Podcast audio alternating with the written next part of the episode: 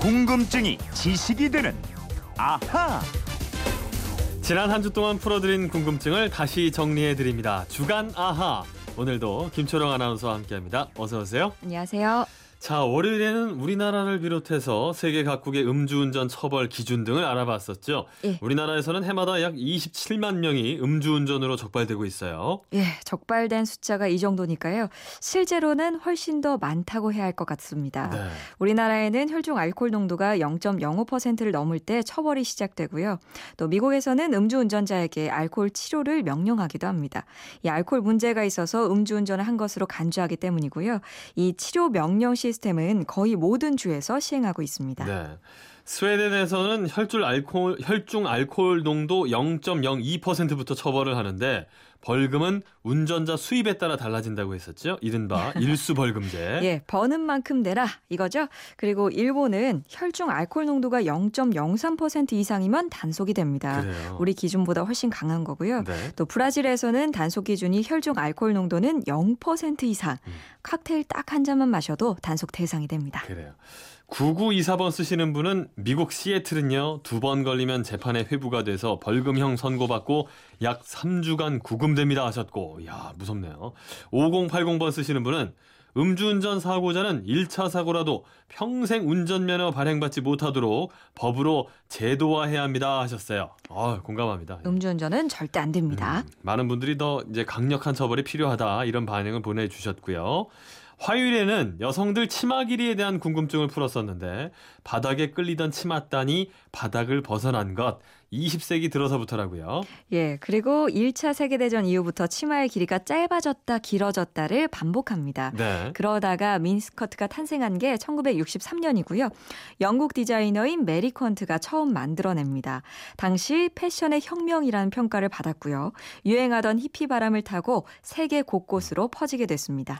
이 메리 퀀트 아, 세계 패션 역사에 남는 이름이 됐고 또 그런 미니스커트를 최초로 입은 한국 여성이 바로 가수 윤복희 씨라면서요. 네, 그때가 1967년 1월 미국에서 활동하던 가수 윤복희 씨가 짧은 미니스커트를 입고 귀국을 합니다. 네. 김포공항의 혁명이라고 불릴 정도로 강력한 충격을 줬고요.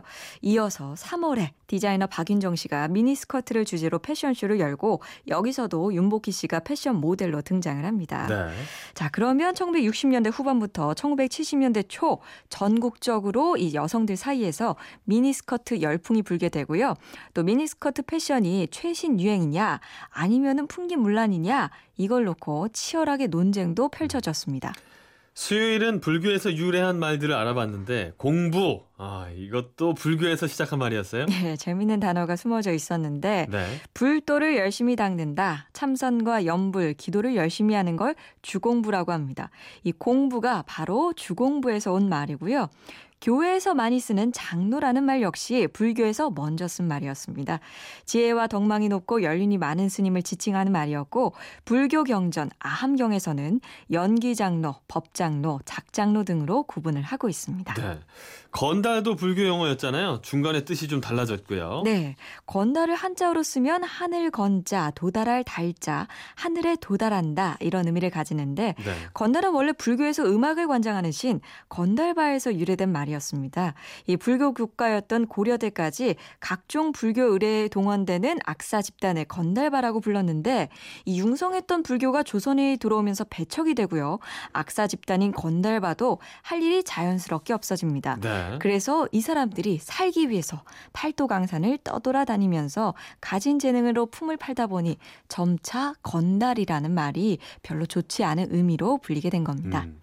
목요일에는 거짓말 탐지기의 원리까지도 알아봤었죠. 옛날에 우리 조상들이 거짓말 알아내기 위해서 썼던 방식도 아주 인상적이고 또 과학적이었어요. 예, 범죄 용의자에게 생쌀을 씹게 했는데요. 생쌀을 그냥 씹어서 삼키게 한 게 아니고 중간에 뱉게 해요. 뱉어낸 쌀에 침이 얼마나 많이 묻어 있는지 살피기 위해서 그렇게 했습니다. 그러게요.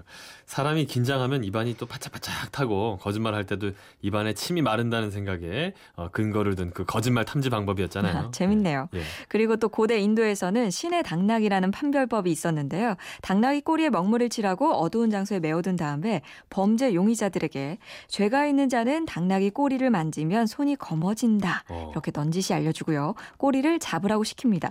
그런 다음에 손에 먹물이 묻지 않은 사람을 범인으로 판단하게 됐죠. 아니 도둑이 재발 저린다고 이 범인이 스스로 꼬리 잡지 않을 걸로 딱 봤던 거잖아요. 그죠? 그렇습니다. 예. 거짓말 탐지기가 최초로 개발이 된 곳은 이탈리아지만 현재와 같은 거짓말 탐지기의 모태 1921년에 미국에서 나왔다고요. 예, 그 기계가 폴리그래프라고 하는 건데요. 이 기계는 검사 대상자의 가슴이나 손가락 등에 센서를 부착한 다음에 혈압이랑 호흡, 맥박, 혈류량 등등을 측정해서 거짓말인지 여부를 판단하게 됩니다. 그래요.